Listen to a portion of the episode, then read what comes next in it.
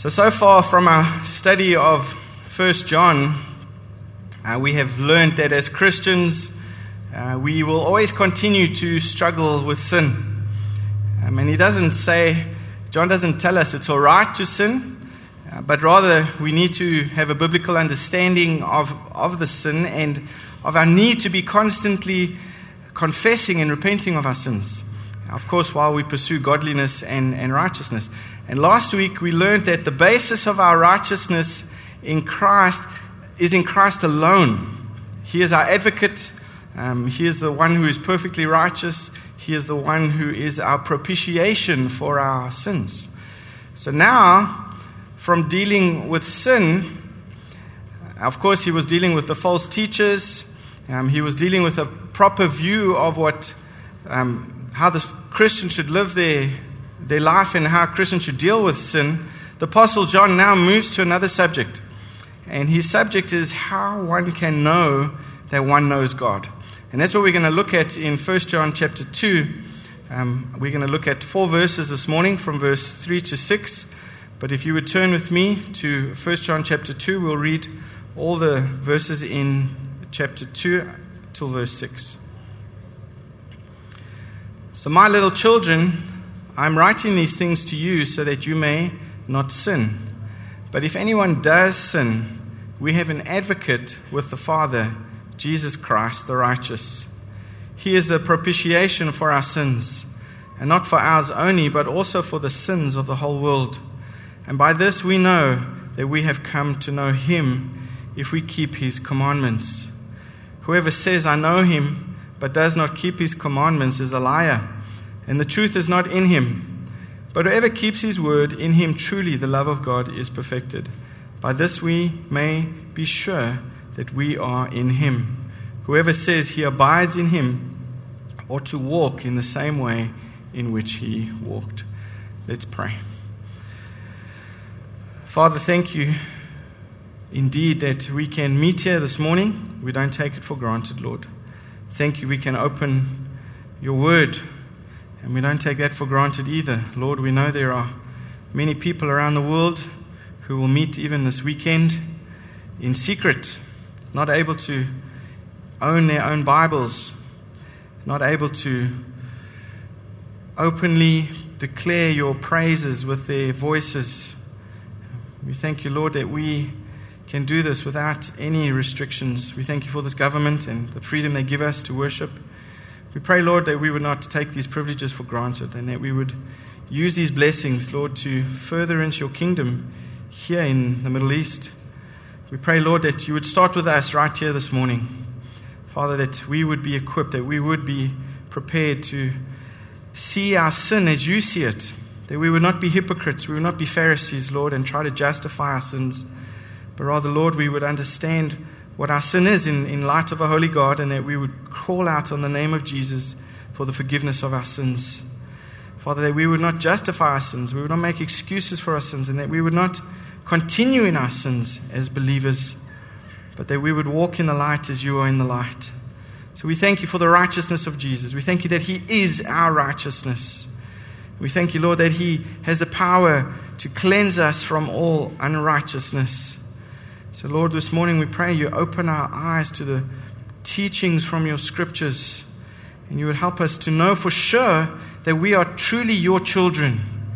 And Lord, in a room this size, there's, there, there, there's bound to be someone in this room who is, who is lost in essence. There's bound to be someone here, Lord, who is deceived in essence. So, Lord, we don't just want to play the game of Christianity and speak the language of Christianese. We want to make sure today that we have a relationship with you, a saving relationship with you. So we pray that your word would show us, Lord, and that you'll give us the grace we need, the humility we need this morning, even as we go to the Lord's table to confess our sins and to be right with you. So we ask for your help. We ask for your spirit to teach us and lead us. And it's in Jesus' name we ask. Amen. So, how many here this morning have heard of the band The Beatles? Okay, most, most everybody here has. And if we were having a conversation and I, and I asked you and I said, Do you know the Beatles? you would probably say that, that yes, you do. And my guess is that you've never really actually met them. I doubt that anybody here actually knows Paul McCartney or, or Ringo Starr, maybe? Anybody? Nobody? Um, John Lennon or, or George Harrison. You know about them, but you do not know them personally. You've never met them personally. And I believe that is the case with many who profess to know Jesus. They have heard about him, they have read about him, but they have never come to know him personally as their Lord and Savior. And there's no evidence in their lives that they have ever had a saving relationship with Jesus Christ.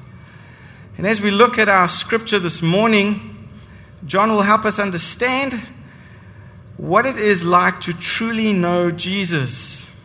Someone asked me this week, what evidence is there in Scripture that can help us know for sure that we know Jesus? Well, we have this here in the book of First John. How do we know we are children of God? You know, some false teachers would say that evidence of salvation is speaking in tongues. That's not biblical. That's a false teaching. You know, others would teach that a second baptism of the Holy Spirit is evidence of your salvation. That's not biblical either. That's, that's false teaching. Others would say, well, you need to be a member of the church. Well, that's not fully correct. Well, Christians, what would you say if your, if your daughter if your son came up to you and asked you, How do you know that you know Jesus and that you belong to him? What would your, what would your answer be to them? And this is an important question that I'm sure we all have thought about at one time or another. Know, Christian assurance is, is very important to all who understand the grace of our Lord Jesus Christ, to all who understand the greatness of their sin and, and the greatness of the misery, and of course, their great need for a Savior. This is an important question. And thankfully, John helps us answer this question here this morning. And as we heard last week, those who claim to have fellowship with God, remember, God is light. Those who claim to have fellowship with Him need to be walking in the light. We need to be confessing our sins, and we need to be relying and trusting on Jesus Christ. Now, from dealing with sin and dealing with false teaching about sin and dealing with the proper view of sin in a, in a Christian's life, John now moves on to another subject. And his subject is how can one know that one knows God? And I use those words because those come exactly from the scriptures. How can you be assured that you know God? How can you be assured that you are a Christian?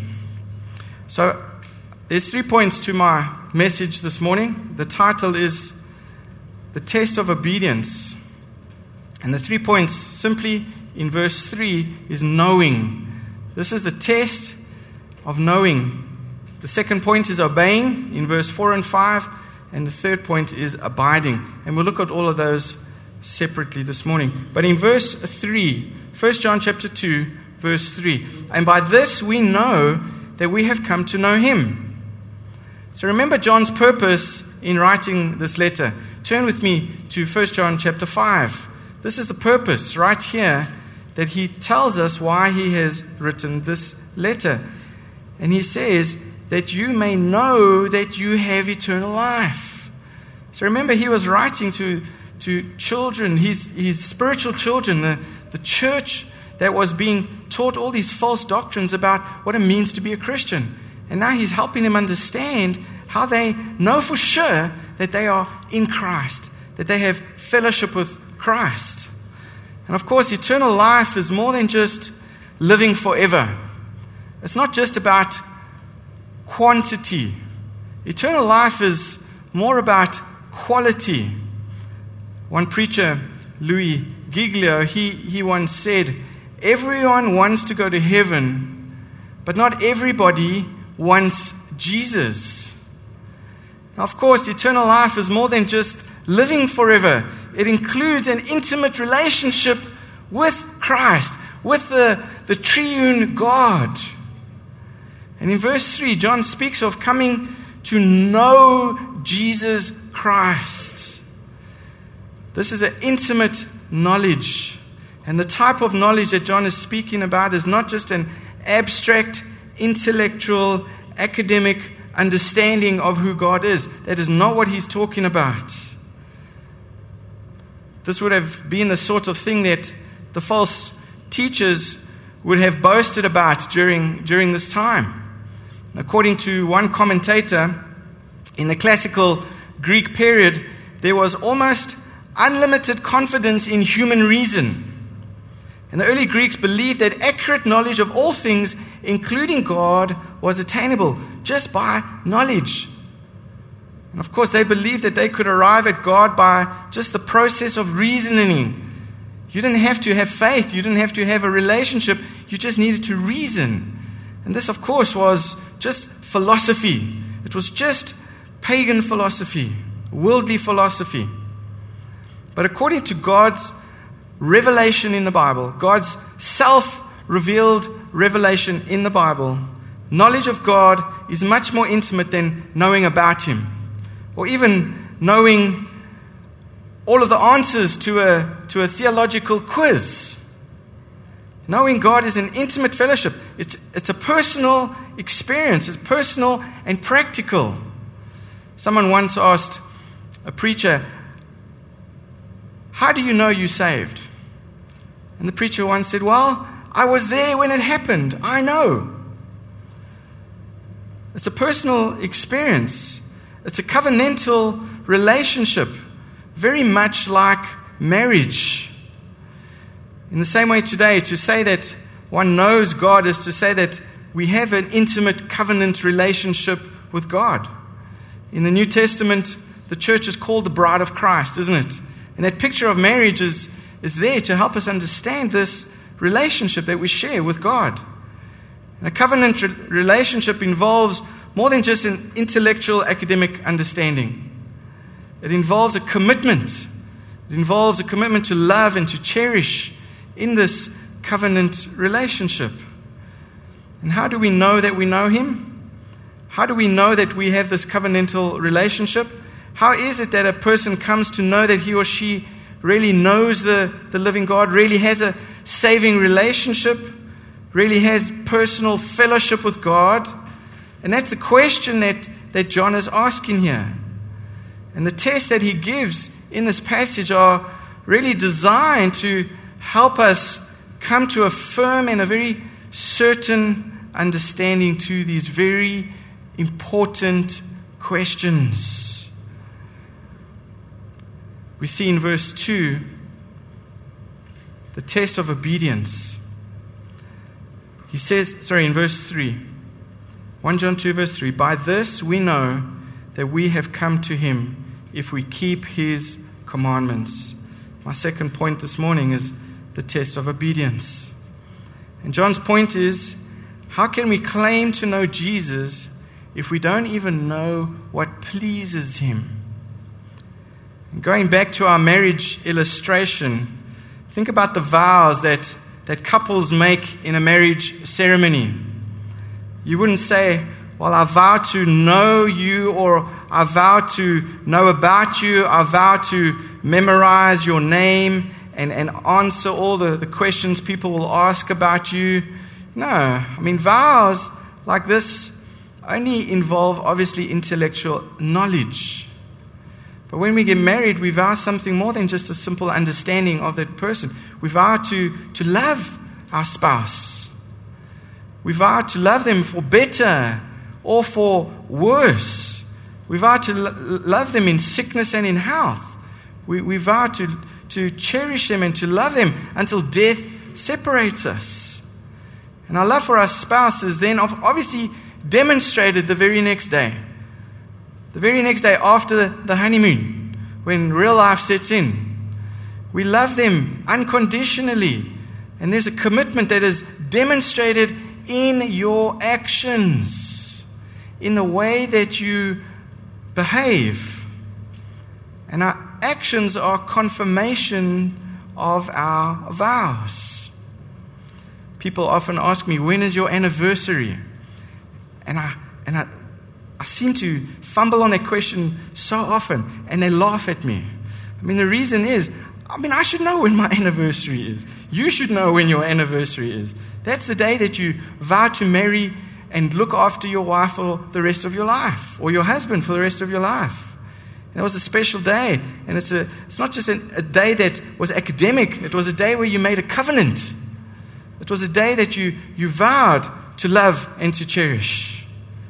And when we love and obey Christ, we know Christ. We love Christ because we know what pleases Him. We want to please Him. We study His Word so that we can understand what His will is, so that we can follow His will. Not just academically, but because we love Him. Know, how often have we as husbands tried to please our wives, especially in the first few years of our marriage, and our wives would respond, You don't really know me. Maybe for a birthday, you bought her a box of chocolates and she may be allergic to chocolates, or chocolates make her fat, so she doesn't want chocolates. And you get in trouble for getting something that she didn't want. You don't know me. Well, that's, that's our whole purpose, is to get to know our wife, isn't it? That's why we've committed to loving them the rest of our lives, getting to know them, not just intellectually, personally. And part of knowing someone is knowing what pleases them. And then, of course, actually doing those things that are pleasing to the, to the one that we love.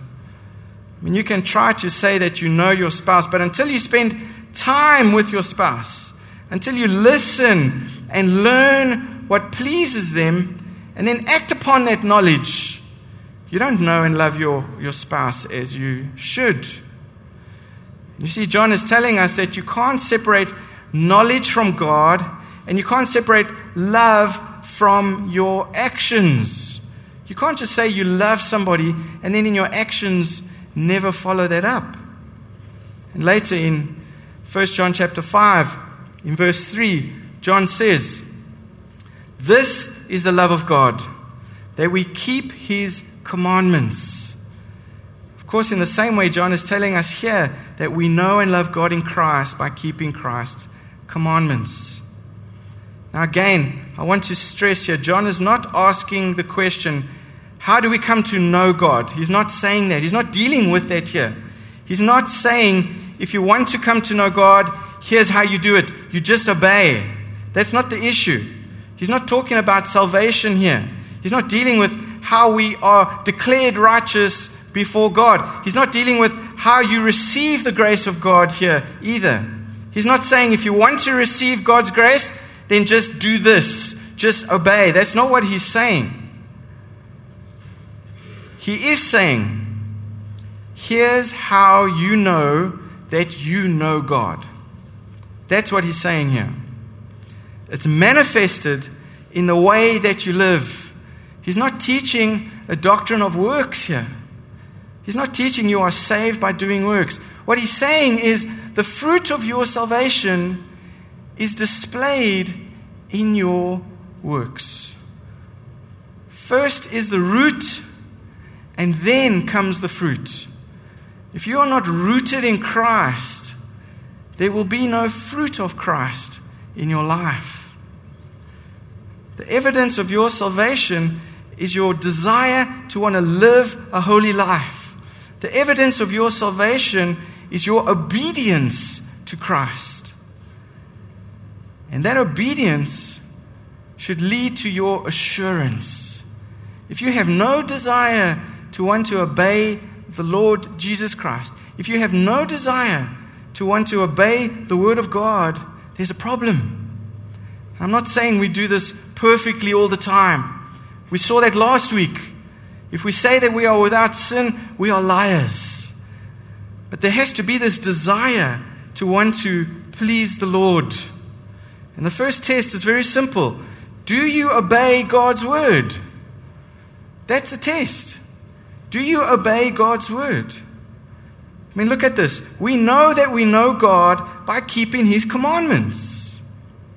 So, do you strive to keep God's commandments?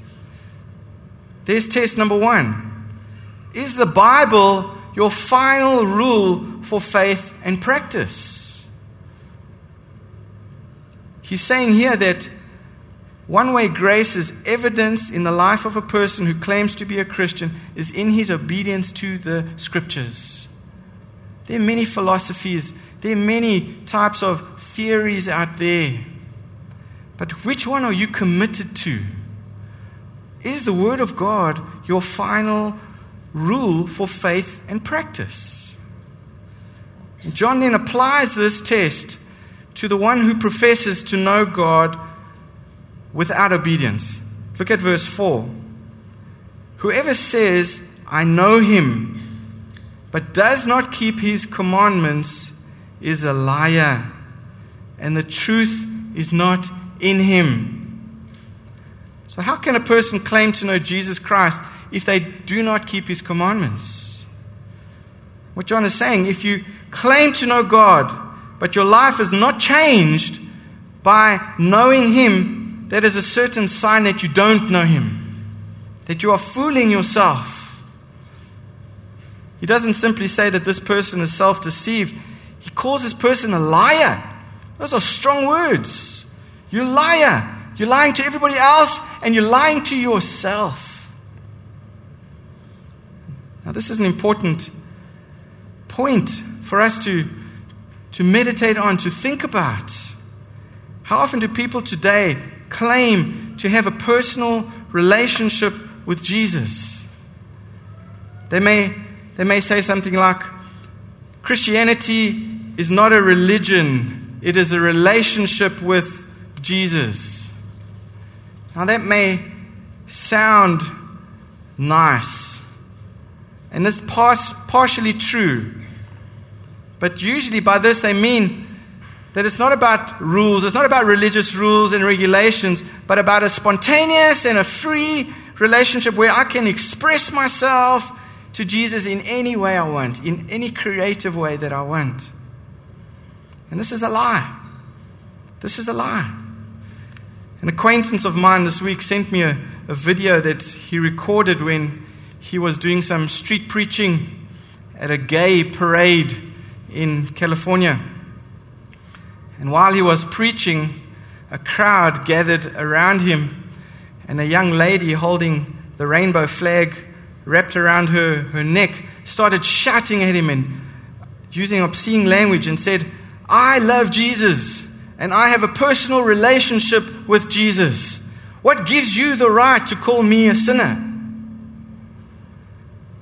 And he went to John chapter 14, verse 15, where God says, If you love me, keep my commandments.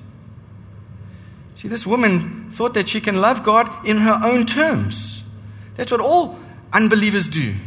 They think they can create their own God in their own mind and worship Him in their own terms. The evidence of a true believer is someone who obeys the Scriptures, someone who obeys the Word of God. Truth always leads to love. And it always leads to obedience. Think about the relationship with your children for a moment. If your children say that they love you and they don't obey you, there's a problem. Truth always leads to love, and it always leads to obedience. And it always leads to a transformed life in the life of a believer. And when this transformed life is not there, this new life is not there, then you can be certain that that person has never had the truth of God in their lives. They've never met God. They've never met the Lord Jesus Christ, who is the way, the life, and the truth. And there is no knowledge of God that does not also lead to us keeping His commandments. And I hope we have already established that as we went through the Ten Commandments. Many people say the Ten Commandments are not for us today. We are in the period of grace. The Ten Commandments are very much for us today. They're moral principles which we need to live by, not because we have to, but because we want to. Because we love Jesus. Because we love God and we want to honor Him. We want to glorify Him. True grace always reigns in righteousness. That's what Paul tells us in, in Romans chapter 5. In Ephesians chapter 2, he tells us grace and salvation always lead to obedience. And in Romans chapter 8, justification is always accompanied by sanctification. Faith always shows itself in works. Faith without works is dead. The Apostle James tells us that. And those are just different biblical ways of stressing the same point that, that John is making here in, in 1 John chapter 2, verse 3 and 4. Truth always expresses itself in action. Our belief will always affect our behavior. Belief will always affect our behavior. Faith, trust, and real knowledge of God are always expressed in action, especially in the action of obeying God's commandments. And so we know that we don't know God if we don't want to keep his commandments. And John says of such people in verse 5, look there with me if you would, whoever keeps his word, in him truly the love of God is perfected. Now, something you might be thinking as you read John's word is how can anyone pass this test? Are we perfectly obedient? Of course, that's a good question, especially if you remember last week's sermon. And that's why it's so important that we always remember the context of this passage here. And John's not losing his, his short term memory like, like Dory does in, in Finding Nemo. He said in 1 John 1 8, if we say we have no sin, we deceive ourselves. And the truth is not in us. He said in verse 10, if we say we have not sinned, we make God a liar, and his word is not in us. So we have to read this, this whole letter together as a unit. The Christian life is not one of sinless perfection. Let me remind you of that quote from John Piper A Christian is not sinless, a Christian is someone who has a sin conscience. We hate our sin, we don't enjoy it anymore. So, John is not speaking of perfect obedience, but he is speaking of progressive obedience. We're doing our best to progress in our obedience, in our holiness. And of course, with some people, it goes faster than others. Some people, it's, it's slower and it takes more time. But the bottom line is that our heart's desire deep down to obey God.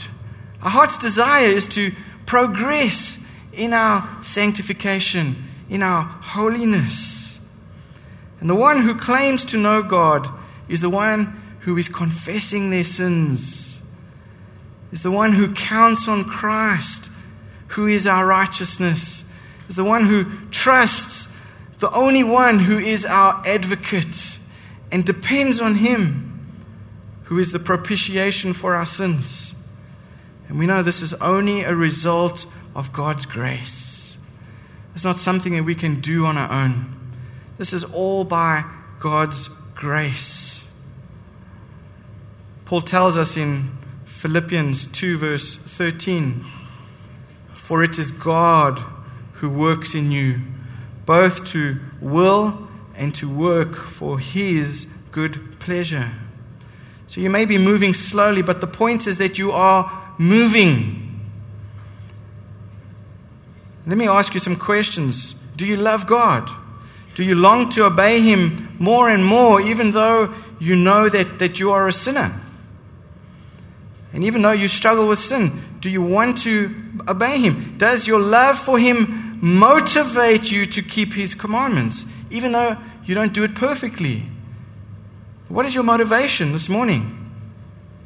And finally, when you sin, do you, do you count on Christ, your, your righteous advocate, for the forgiveness of your sins? Or do you sweep them under the carpet?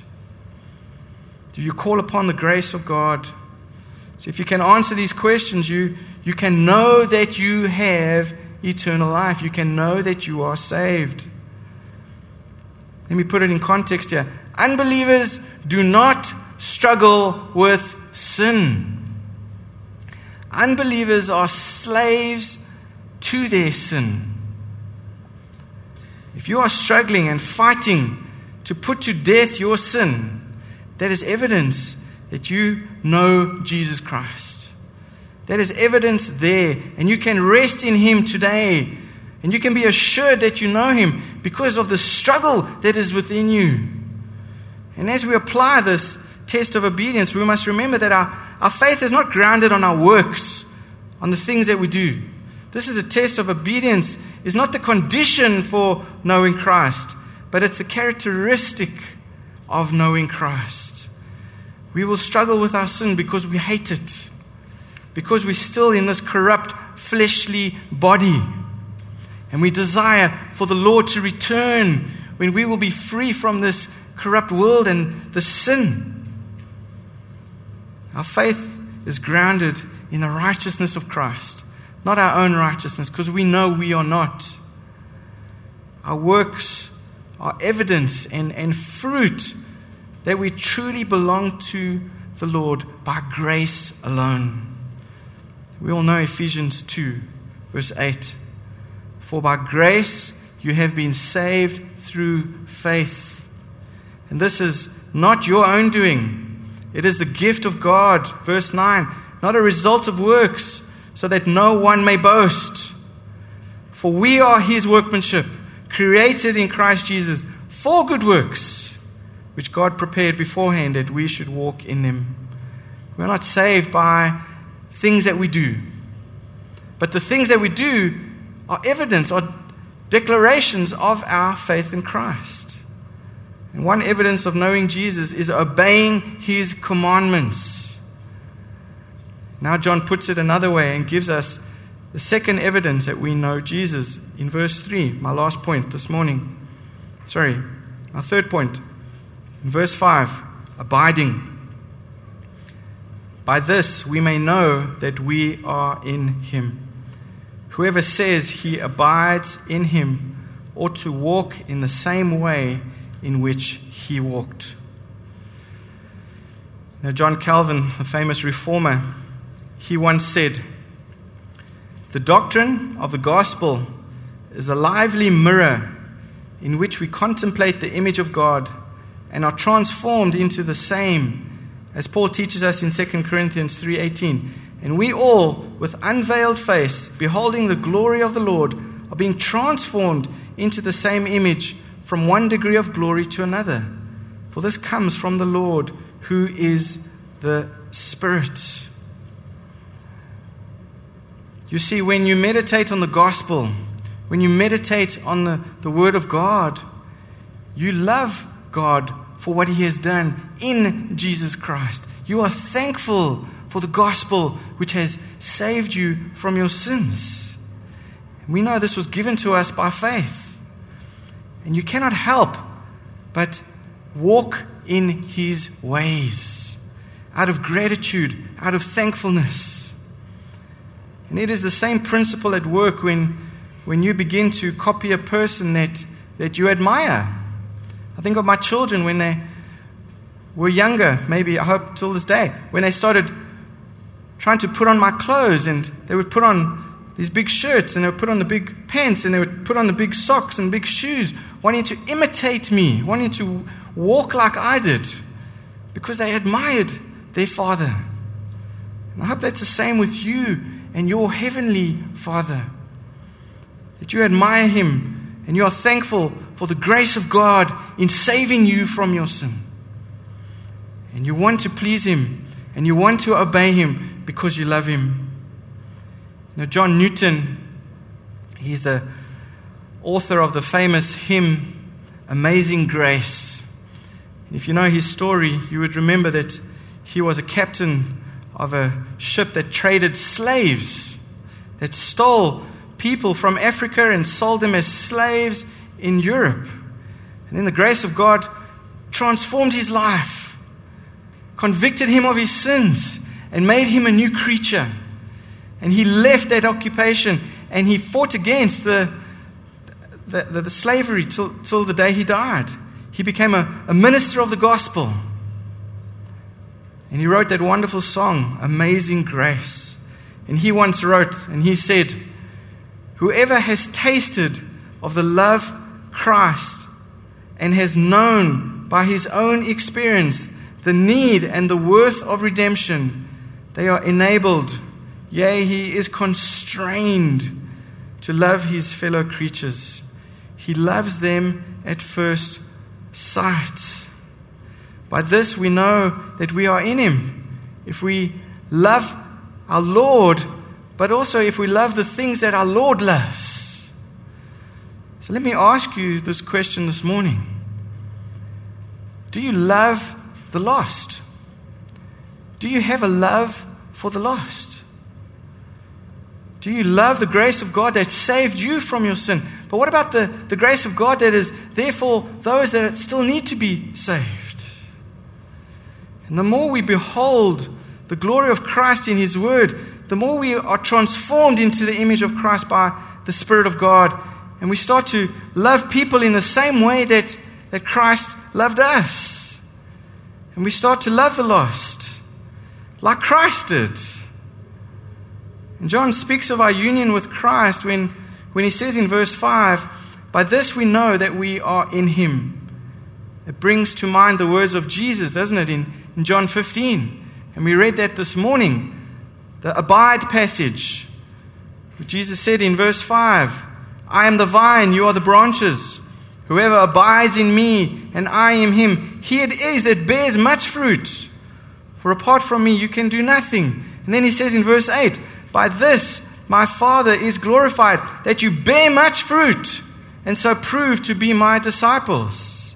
In verse 9, As the Father has loved me, so have I loved you. Abide in me. Verse 10 If you keep my commandments, you will abide in my love, just as I have kept my Father's commandments and abide in his love. Verse 12 This is my commandment, that you love one another as I have loved you. There are so many similarities between John 15 and the passage that we are looking at this morning here in chapter 2. Abiding in Jesus means bearing fruit by obeying his commandments. And in particular, the command to, to love one another. These are exactly the things that, that John wants us to learn. He wants us to examine. He wants us to see and know for sure that we are saved. Do we love Christ? Do we love His Word? Do we want to obey it? And do we love others that are in the faith? And do we have a love for the lost? Are we being fruitful? Are we bearing fruit for our Savior's glory? The Lord didn't just save us so that we can stagnate and sit around and, and sing kumbaya. The Lord saved us for a purpose to glorify Him. And how do we glorify Him? By bearing much fruit. We cannot bear fruit if we are not obeying the Scriptures. We cannot bear fruit if we are walking in darkness. We can only bear fruit if we are walking close to the one who is the light. As an example, I remember of a, a dinner plate that is left overnight, and in the morning, it's difficult to, to wash because the dirt and the rubbish has become hard on it. But the alternative is to put that dirty plate in soaking water with, with some soap overnight, and you let this dish abide in this soapy water. And the longer it abides in that soapy water, the easier it is to, to clean, isn't it? That's a wonderful example. It's much easier for us to repent of our sins when we are abiding in Christ. the further we are away from the light, the more hard we get in our, in our hearts. And the more sin builds up, the more and more guilty we feel, and the more and more convicted we feel. And that's why we need to walk close to the one who is the light. And the only way we do that is by obeying his word, not by watching different philosophies that this world will want to make us believe, that Satan will want to distract us with, but by reading his, his word. You know, religion will tell us just take that dirty plate and just scrape off the dirt. Use as much energy and as much effort as you need, just scrape it off. Do the, all the work you need to do. But the scriptures tell us soak, abide. Abide in Christ. Sit with Christ. Live with Christ. And abiding will set you free. The truth will set you free. So, this morning, as we come together for communion service, I thought this was an appropriate place for us to examine ourselves this morning. And we'll look more at this as soon as we go into the communion service. But are you right with the Lord? Do you know for sure that you are saved? Is there evidence of obedience? Is there evidence? Is there a desire for Christ in your life? Are you walking in the light as He is in the light? Please don't leave this morning without making sure that your sins are forgiven. Don't leave this morning without knowing that you are right with God. God has shown us His Word, and the Spirit of God is applying this to us.